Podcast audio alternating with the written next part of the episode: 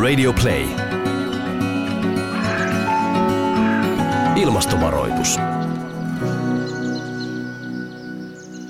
Tervetuloa mukaan taas ilmastovaroitusohjelman pariin. Tänään ollaan, ei ihan pienissä asioissa, niin kuin näissä ohjelmissa ei olla koskaan pienien asioiden, asioiden kanssa tekemissä. Puhutaan energiasta, mistä energia, onko ydinvoima pahin vaihtoehto, se ehkä erikseen vielä nostetaan tässä esiin näistä energiamuodoista. Minä olen Hermani Seppälä, meillä on studiossa Mari Pansar, joka on Sitran hiilineutraali kiertotalousteeman johtaja, Esko Valtaoja professori ja Jouni Keronen, joka on myrskyvaroitus ryn perustaja, jäsen ja toiminnanjohtaja CLCssä. Tota, lähdetäänkö ihan ensin li- liikkeelle sitä energiasta? Jouni, miten iso osa energialla on ilmastonmuutoksessa? No energian vaikutus on varmasti yli puolet ilmastonmuutoksen synnyssä ja myöskin osa ilmastonmuutoksen ratkaisua. Ja fossiilipolttoaineet on siinä suurin ongelma. Hiili, öljy, kaasu, niiden kasvu ja käyttö pitäisi saada nopeasti vähenemään. Sähköä tuotetaan Suomessa monipuolisesti usealla eri energialähteellä ja tuotantomuodolla. Tärkeimmät sähkön tuotannon energia, energialähteet ovat ydinvoima, vesivoima, kivihiili, maakaasu ja puupolttoaineet. Ähm, mitkä näistä käyttämistämme energialähteistä ovat niin sanotusti hyviä ja huonoja? Miten Mari Pansar tähän vastaa? No kyllähän nämä fossiiliset polttoaineet on ehdottomasti huonoja. Jos katsotaan, että millä aikataululla niistä pitäisi päästä eroon, niin nokkimisjärjestys menee kyllä sitten, että ensimmäisenä pitäisi lähteä kivihiiliä. Suomessahan ollaan jo tehty päätöstä, kymmenen vuoden kuluttua kielletään kivihiilen käyttö. Ja turve pitäisi kyllä kieltää myöskin niin kuin samoja aikoja. Sen jälkeen on järjestyksessä öljy ja maakaasu ja uusiutuvat energiat on hyviä, mutta toki niin pitää katsoa myöskin uusiutuvien energian kohdalla se, että, että tota, niillä tuotettu energia voidaan myöskin sitten myöskin siirtää ja käyttää mahdollisimman energiaa tehokkaasti, että sen lisäksi, että siirtää uusiutuviin energioihin, niin meidän pitää myöskin pyrkiä kasvattamaan meidän energiatehokkuutta todella paljon. Tänään tässä ohjelmassa eritoten puhutaan ydinvoimasta ja, ja, ja ydinvoimahan on äh, monia tarinoita täynnä niin sanotusti. Miten Esko Valtaoja, onko se ydinvoima? Äh, kyllä se aika selvästi on paras vaihtoehto. Siinä on vaan se ongelma, että ydinvoima on ollut niin pitkään niin huono maine ja sitä on, jos no suoraan sanotaan, niin aika lailla rankalla kädellä vääristelty faktoja vuosikymmenestä toiseen niin, että niin kuin entinen, entinen propagandaministeri sanoi, että kun valhe kerrotaan tarpeeksi monta kertaa, niin se muuttuu totuudeksi ja kerta toisensa jälkeen ydinvoimakin kohdalla on nähty se, että jos me katsotaan ihan brutaalisti näitä tilastoja, että paljonko ne esimerkiksi eri energiantuottomenetelmät aiheuttaa kuolemantapauksia, joka nyt on aika yksikäsitteinen mitta, niin kyllä se ydinvoima siellä yllätys yllätys on terveellisempi kuin vaikkapa aurinko ja tuuli, vaikka se luultavasti useimmille ihmisille tuleekin hämmästyksenä. Plus sitten, että se on riittävää toisin kuin esimerkiksi tuulivoima. Ei me tuulivoimalla millään pystyttäisi edes teoriassa koko maailman tulevaa ennakoitua energiatarvetta saamaan korvattua ydinvoimalla. Se ainakin periaatteessa on mahdollista. No mitä te olette mieltä, minkä takia ydinvoimalla tällainen tarina tai legenda tai legacy on olemassa? Mitä Jouni? Niin, kyllähän ydinvoiman ongelmat lähtee ihan varmaan ydinsota-asioista ja tämän tyyppisistä – asioista. Ja sitten onhan se niin kuin paikallisesti pelottavaa tämmöiset Kiina-ilmiöt tai mitä Japanissa tapahtui tsunamin aiheuttamat ongelmat.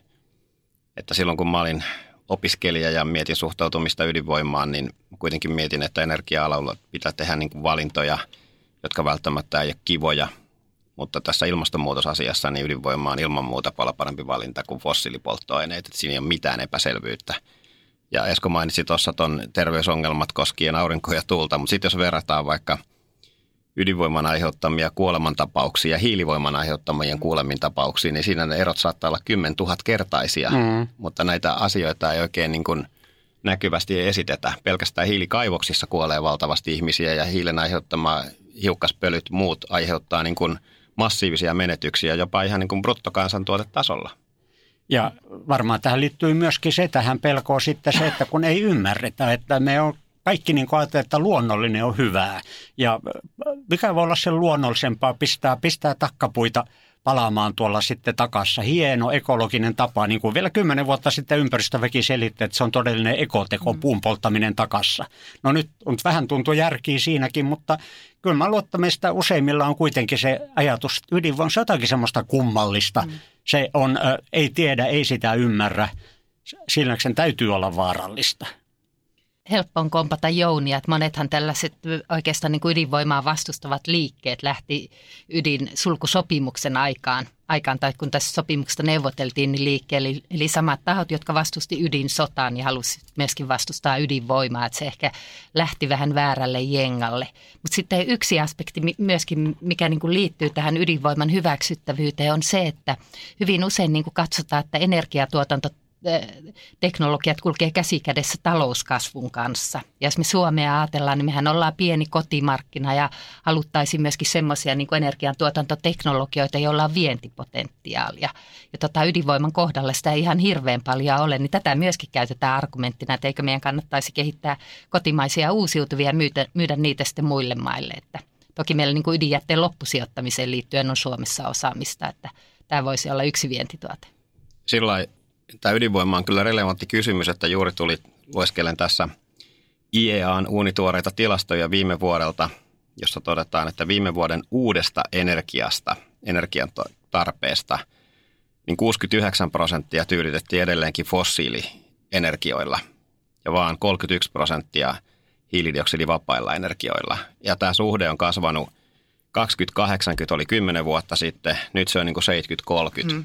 Että mä en niin kuin – Mä en halua hihuloida ydinvoiman puolesta tuolla kaduilla, mutta kun tämä uusiutuva energia, vaikka se koko ajan kasvaa, mutta myös energian kysyntä kasvaa, niin kyllä mä toivoisin, että tähän tulisi joku tämmöinen uusi ydinvoimarenesanssi, vaikkapa sitten jollakin modulaarisilla hallittavilla laitoksilla, mm.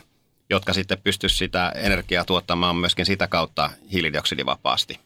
Ja ehkä viime vuosina on myöskin ollut semmoinen trendi, että oikeastaan suuri osa markkinoille tulevista uusiutuvan energian ratkaisuista on käytetty korvaamaan tavallaan käytöstä poistuvaa ydinvoimakapasiteettia. Tavallaan niin kuin vähähiilisellä korvataan vähähiilisiä ja fossiilisten käyttö vaan kasvaa. Että tämä on niin kuin vähän nurinkurinen yhtälö tältäkin kantilta. Saksahan on karmea esimerkki juuri siitä, että mutta yksi sellainen asia, mitä mä haluaisin tähän vielä lisätä, on se, mitä ei yleensä koskaan sanota, koska se on semmoinen epämiellyttävä totuus on se, että meidän energiatarpeemme kasvaa ja tulee kasvaamaan Kyllä. paljon enemmän kuin kuka uskaltaa ääneen sanoa, että mulla on ollut tapana heittää se tavoite, että maailman vaurauden pitäisi kasvaa sen verran, että kaikki voi elää niin kuin Suomessa – mikä muukaan oikeudenmukainen. Mm. Se tarkoittaa noin viisinkertausta lisäystä maailman reaaliseen BKT. Se ei välttämättä tarkoita viisinkertausta lisäystä meidän energiatarpeeseen, mutta taatusti se tarkoittaa sitä, ettei se ainakaan vähene eikä pysy nykyisellään se, mitä me sanotaan, kun mennään kohti vuotta 2100 tarvitaan. Ja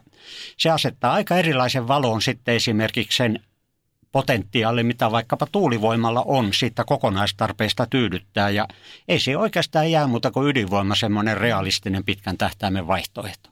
Sen verran voisi tota Esko sekä kompata että vastustaa että pitkän päälle. Mä niin näen sen, että niin kuin auringosta tulee tälläkin hetkellä maan pinnalle noin 6000 kertaa enemmän energiaa, mitä ihmiskunta pystyy edes käyttämään vuodessa – että kyllä pitkän päälle mun veikkaus on se, että se aurinkoenergian osuus tulee olemaan tosi merkittävä. Mutta sitten kun ilmastonmuutosta pitäisi taklata paljon nopeammalla aikataululla, niin – jos ennen kaikkea toi fuusioreaktori toimii, mä oon käynyt jopa vierailemassa parissa yrityksessä Kanadassa, jossa on hämmästyttävän kompetenttia sijoittajia ja tosi kovan luokan hallituksia jäseniä niissä fuusioreaktoreissa, niin sitten jos tällaiset tulee tai toriumreaktorit tulee, niin ne kyllä voi muuttaa sitä peliä niin kuin isosti myöskin mm. ydinvoiman suuntaan. Mutta tota, jos pitää itse veikata isointa hevosta, niin mä veikkaan, että se on kuitenkin aurinkoenergia pitkän päälle, mutta lähivuosikymmeninä niin ydinvoima on tosi tärkeässä roolissa. Niin, mä sanon, että mikä nyt on pitkän päälle, että jos mennään sata vuotta eteenpäin, taatusti me osataan silloin fuusioenergiaa yhtä hyvin kuin nyky, nykyisin käyttää fossiilisia polttoaineita ja tuolla kivihiili, kivihiilellä toimivia voimaloita. Niin mikä voisi olla se kuviteltavissa oleva syy, miksi me emme sadan vuoden päästä käytännössä kaikkia energiaa tee fuusiovoimalla? Mutta niin kuin sanottu, tämä ei ole vieläkään monissa piireissä poliittisesti korrekti ajatus edes. Mm. Ja No, niin sanoo. Ydinvoima on hyvä esimerkki siitä, että, että tälläkin hetkellä teknologioita on ja tiedetään, että joka tapauksessa joudutaan investoimaan paljon rahaa, että päästään vähähiiliseen maailmaan, eli rahatkin olisi. Tämä on hirveän pitkälle niin kuin hyväksyttävyyskysymys, miten saadaan niin kuin ihmiset hyväksymään tämä. Ja tässä pitäisi varmasti käydä niin kuin paljon dialogia eri tahojen kanssa ja tavallaan kertoa niitä faktoja. Niin ja miten halutaan satsata sitten semmoinen äh, huvittavan karmiva esimerkki, että tämähän fuusiovoima on hirveän kallista siihen, onko se suunnilleen 30 miljardia vähän, miten se lasketaan, mitä siellä on tarkoitus käyttää tämän projektin tai ITER-voimalan, koevoimalan elinaikana. Mutta kun sitä verrataan siihen, että saman verran me käytetään länsimaissa maataloustukia siinä parin kuukauden aikana, niin ei se kovin suurta prioriteettien siirtoa tarvita sen, kun meillä olisi melkein saasteeton, puhdas, rajaton energialähde käytettävissämme. Mm. Tässä varmasti tullaan niin kuin vähän aikatauluhaasteeseenkin, että jos meidän pitää niin kuin kymmenessä vuodessa tota, puolittaa globaalit päästöt ja kuitenkin niin kuin, et saadaan uusia ydinvoimaloita käyttöön, niin siihen menee muutamia vuosia, mutta meidän pitää tehdä niitä päästövähennyksiä nyt heti, niin, niin tota, voi olla, että aurinkoteknologioita saadaan nopeammin käyttöön. Näin sanoo Mari Pansar ää, Sitrasta. Tota, sanoit, että arvostuskysymys, dialogia pitäisi käydä, mutta et jos mikä, niin ydinvoima on asia, mistä ei oikein haluta puhua tai käydä julkista debattia juuri ollenkaan. Nyt me ollaan aika avoimia tässä, mm. tässä tota, no, niin ilmastovaroitusohjelmassa puhumaan tästä, mutta, mutta mitä pitäisi tapahtua? Enkä sano, että Jounin pitäisi lähteä hihuloimaan ydinvoiman puolesta tuonne, tuonne kaduille, mutta et, et, miten tämä keskustelu voitaisiin saada niin kuin jotenkin rationaaliselle pohjalle, sille pohjalle, että tästä, tästä voidaan yleensä edes keskustella? No ensimmäinen juttu, mitä yleensäkin pitäisi muuttaa ajattelua on se, että kun perinteisesti tehdään tuotekehitystä, niin sitä on tehty sellaisessa maailmassa, jossa ei ollut jotain pakkoa. No nyt ilmastonmuutos aiheuttaa meille tämmöisen pakon aikarajan. Meidän pitäisi mennä sellaiseen backcasting-ajatteluun, että mitkä teknologiset ratkaisut pitää olla valmiina ja minä vuonna ja miten laajasti sovellettuna. Ja tämä on niin kuin tavallaan tämmöinen iso kysymys, mitä seuraavat päättäjät sukupolvet sitten joutuu tekemään tai seuraavat hallitukset ja eduskunnat. Että miten me tuodaan, esimerkkinä toi Eskon ydinvoima, niin mä luulen, että esimerkiksi yhden päi, yhtenä päivänä maailma käyttää johonkin fossiiliöljyyn paljon enemmän rahaa kuin koko ydinfuusion kehittäminen vaatisi. Että nämä on niin kuin tällaisia mm-hmm. prioriteettiasioita. Niin nyt pitää muuttaa se ajattelu sillä, että me osataan niin kuin riittävän isosti ajatella ja miettiä sitä toisinpäin. Sama koskee vaikka hiilineutraalia terästä. SSABlla on hanke, jossa on suunnitelmia tehdä – kaupallinen ratkaisu joskus 10-15 vuoden päästä. Niin miten tällaiset saataisiin valmiiksi kolmen vuoden päästä tai neljän vuoden päästä ja saataisiin silloin 2030 ja skaalattua se sillä, että se on vaikka puolella maailman sulatoista käytössä. Tämmöiset mm, asiat mm. vaatii myöskin tätä ydinvoimaa niin kuin tässä mukana ja toinen on sitten se, mikä ei ainoastaan ydinvoima, vaan kaikessa muussakin, että jos joku esittää, että tällä tavalla voitaisiin ainakin osaratkaisu saada sitten, niin sieltä heti sitten kaikki muu pomppaa pystyy, että no nyt se vastustaa sitten. Jos mä sanon ydinvoiman puolesta, niin ei se suinkaan tarkoita sitä, että mä vastustan vaikka aurinkovoiman kehittämistä. Mm, mm. Että lähdettäisiin siitä, että kaikki keinot on pöydällä, kaikkia keinoja täytyy käyttää, eikä sitten niin kuin vanhojen luutuneiden ideologioiden, pelkojen, ennakkoluulojen taloudellisten intressien, jotka muuttuvat aika ronskisti tässä nyt sitten ihan pakostakin, niin kuin Jouni aina korostaa, niin ei niiden vuoksi sitten sokeasti tehtä sitä, mitä on aina ennenkin tehty ja luovuttaisiin tästä ikuisesta vastakkainasettelusta. Mm. Ja sitten pitäisi varmasti tunnistaa, mitä kaikkia vastavoimia liittyy, niin kuin yleensäkin vähähiiliseen energian markkinoille pääsy ja skaalautumiseen pitäisi sisällään ydinvoiman. Että voidaan vaikka ajatella tämmöistä fossiiliteollisuuden vahvaa loppausta, niin tota, jollain tavalla siitä pitäisi päästä eroon. Ja yksi tietysti on se, että meidän pitäisi oikeasti pystyä niin kuin hinnoittelemaan ulkoisvaikutukset, eli pitäisi nyt saada selville, että mikä on se hiilidioksidin yhteiskunnallinen hinta. Siitähän niin kuin eri tahot esittää haitaria yhdestä dollarista 400 dollaria. Se on ihan, Joka joo, aika kohtuu se on, joo, merkittävä ja tämä herrat, ero. herrat presidentti Trumpin on tämä yhdestä 700 dollaria. Ja tota, jotkut rahoitusinstituutiot käyttää todellakin 400 dollaria, mutta sehän on hirveän vaikea tietysti laskea, että miten arvotat vaikka kuolemantapauksia tai tulevaisuuden vahinkoja, mitä äärisäiden myötä tulee, mutta jollain tavalla meidän pitäisi kyllä pystyä hinnoittelemaan nämä ulkoisvaikutukset. Et, Se tekisi varmasti ydinvoimasta vieläkin houkuttelevampaa. Tänä päivänä niin globaalisti vaan noin vähän yli 20 prosentilla kasvihuonekaasupäästöistä on jonkinnäköinen hinta. Mm. Ja se tarkoittaa silloin sitä, että 80 prosenttia pystyy tuottamaan fossiilienergiaa maksamatta mitään siitä saasteesta, mitä ne päästää ilmakehään. Mm.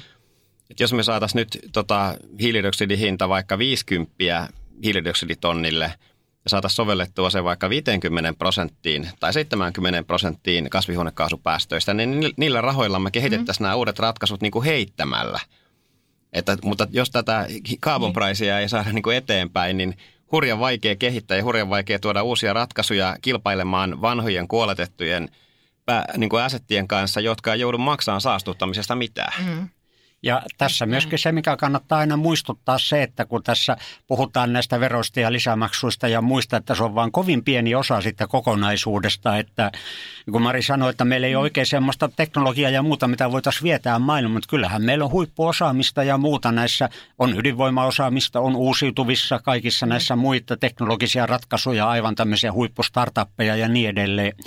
Eli kannattaa muistaa, että siinä on lähes rajattomat taloudelliset mahdollisuudet myöskin tässä, kun kehitellään näitä keinoja, mitä on pakko kehitellä. Ja miksei Suomi voi olla siinä mukana, suomalaiset firmat, tutkijat, yritykset, valtio, ihan siinä kuin mikä muu tahansa. On meillä paremmat lähtökohdat kuin useimmilla maailman mailla. Ja helppo olla samaa mieltä, että Suomen kannattaa mieluummin kyllä viedä suomalaisia ratkaisuja ulkomaille, kostaa kalliilla muiden kehittämiä tänne. Että niin kuin me nyt niin, teemme niin kovin, pitkä, kovin pitkälle isoissa ja pienissä asioissa. Kyllä. Tämänkertaisen podcastin isona kysymyksenä, siis onko ydinvoima pahin vaihtoehto, niin tuntuu siltä, että olemme aika samanmielisiä tämän pöydän ääressä, että ei ole pahin vaihtoehto ja itse asiassa sitä pitäisi kehittää yhtenä energiamuotona, joka itse asiassa auttaa meitä parantamaan tätä tilannetta. Niinkö? Niin ja toinen politiikka, mitä Esko sanoi tästä Saksan keisistä, niin jos mä olisin maailman diktaattori – niin määräisin, että hyvässä kunnossa olevat nykyydinvoimalaitokset saisi jatkaa niiden teknisen käyttöjen loppuun. Sillä esimerkiksi joku Saksa niin muuttaisi hetkessä tätä tilannetta merkittävästi mm-hmm. parempaan suuntaan ilmastopäästöjen suhteen. Ja sitten niin kuin tämä tuotekehitysvarat ja muut tällaiset, koska meillä on olemassa myöskin paljon turvallisempia ydinvoimatapoja, toriumin polttoaineena käyttäminen tai sitten fu, niin kuin fuusioreaktorit, niin – näille pitäisi nämä kehitysvarat niin kuin moninkertaistaa heti. Ja se rahoittaa vielä näillä hiilidioksidihinnoilla. Aamen. Mä voisin tähän lisätä, että jos mä olisin maailman diktaattori, niin mä vaatisin, että kaikkiin uusiin rakennuksiin pitää panna katto sitten aurinkopaneeleista. Mm, kyllä. Joo, teetkauhun pitää panostaa erittäin paljon ja siihen on helppo löytää myöskin rahoituslähdeet, millä teetkoo tota, voitaisiin rahoittaa, niin me voitaisiin vaikka purkaa näitä tukia, joita maailmalla käytetään tota, satoja miljardeja vuodessa fossiilisten polttoaineiden käyttöön. Niin siinä oli selkeä niin viimeksi, paketti. Viimeksi kun tarkistin, niin 2000... Niin, mutta kun emme me voi, kun tuota maaseutu autioituu, jos ei me sitä turvetta sieltä kaiveta niskalimassa. Ja tämä suhde tässä hiilidioksidihinnoittelussa, niin 2017 näin viimeiset datat, niin silloin hiilidioksidihinnoittelulla kerättiin rahaa noin 50-60 miljardia – samana vuonna tuettiin suoraan fossiilipolttamista 300 miljardilla. Mm. Niin kuin se tuki fossiilipolttamiseen on maailmalla kuusi kertaa isompi kuin hiilidioksidin hinta, niin tämä systeemi toimii ihan väärinpäin. Mm. Ja ihan vähän sitä, että soudetaan ja huovataan yhtä aikaa, että yhdellä kädellä rahoitetaan niin kuin ilmastoa tuhoavaa toimi, toimintaa ja toisella yrittää suitsia ilmastonmuutosta, että on aivan järjetön yhtälö. Ja huovataan viisi kertaa isommalla voimalla, Näin kun on soudetaan. kyllä, vie väärää suuntaan. Tuota, tämänkertainen ilmastovaroitus lopetetaan kuitenkin nyt kuulijakysymykseen, eikä puhuta ydinvoimasta, vaan on kysytty, voiko nykyisen mittakaavan teollisuutta ja teollista yhteiskuntaa pitää yllä ilman liiallisia hiilipäästöjä? Mitä Mari vastaa? Kyllä mä uskon, että voi. Että me voidaan kehittää näistä uusiutuvista energiasta ja ydinvoimasta. No ydinvoimahan on jo tämmöistä ison mittakaavan energiantuotantoa, että varmasti voidaan, mutta sitten tietysti eri asia on se, että onko nämä tämän päivän tuotteet ja nämä tulevaisuuden tuotteita, että sitä joutuu jokainen yritys sitten miettimään. Ää, kyllä meillä on, niin kuin jo aikaisemmin todettiin, että kyllä maailman energiatarve kasvaa ja kyllä meillä on niin kuin keinot siihen. Mun mielestä ne uskon pitkällä tähtäimellä fuusio, niin kuin on monen kertaan jo tullut, lyhyellä tähtäimellä ydinvoima, muut uusiutuvat tai ei-fossiiliset paremminkin.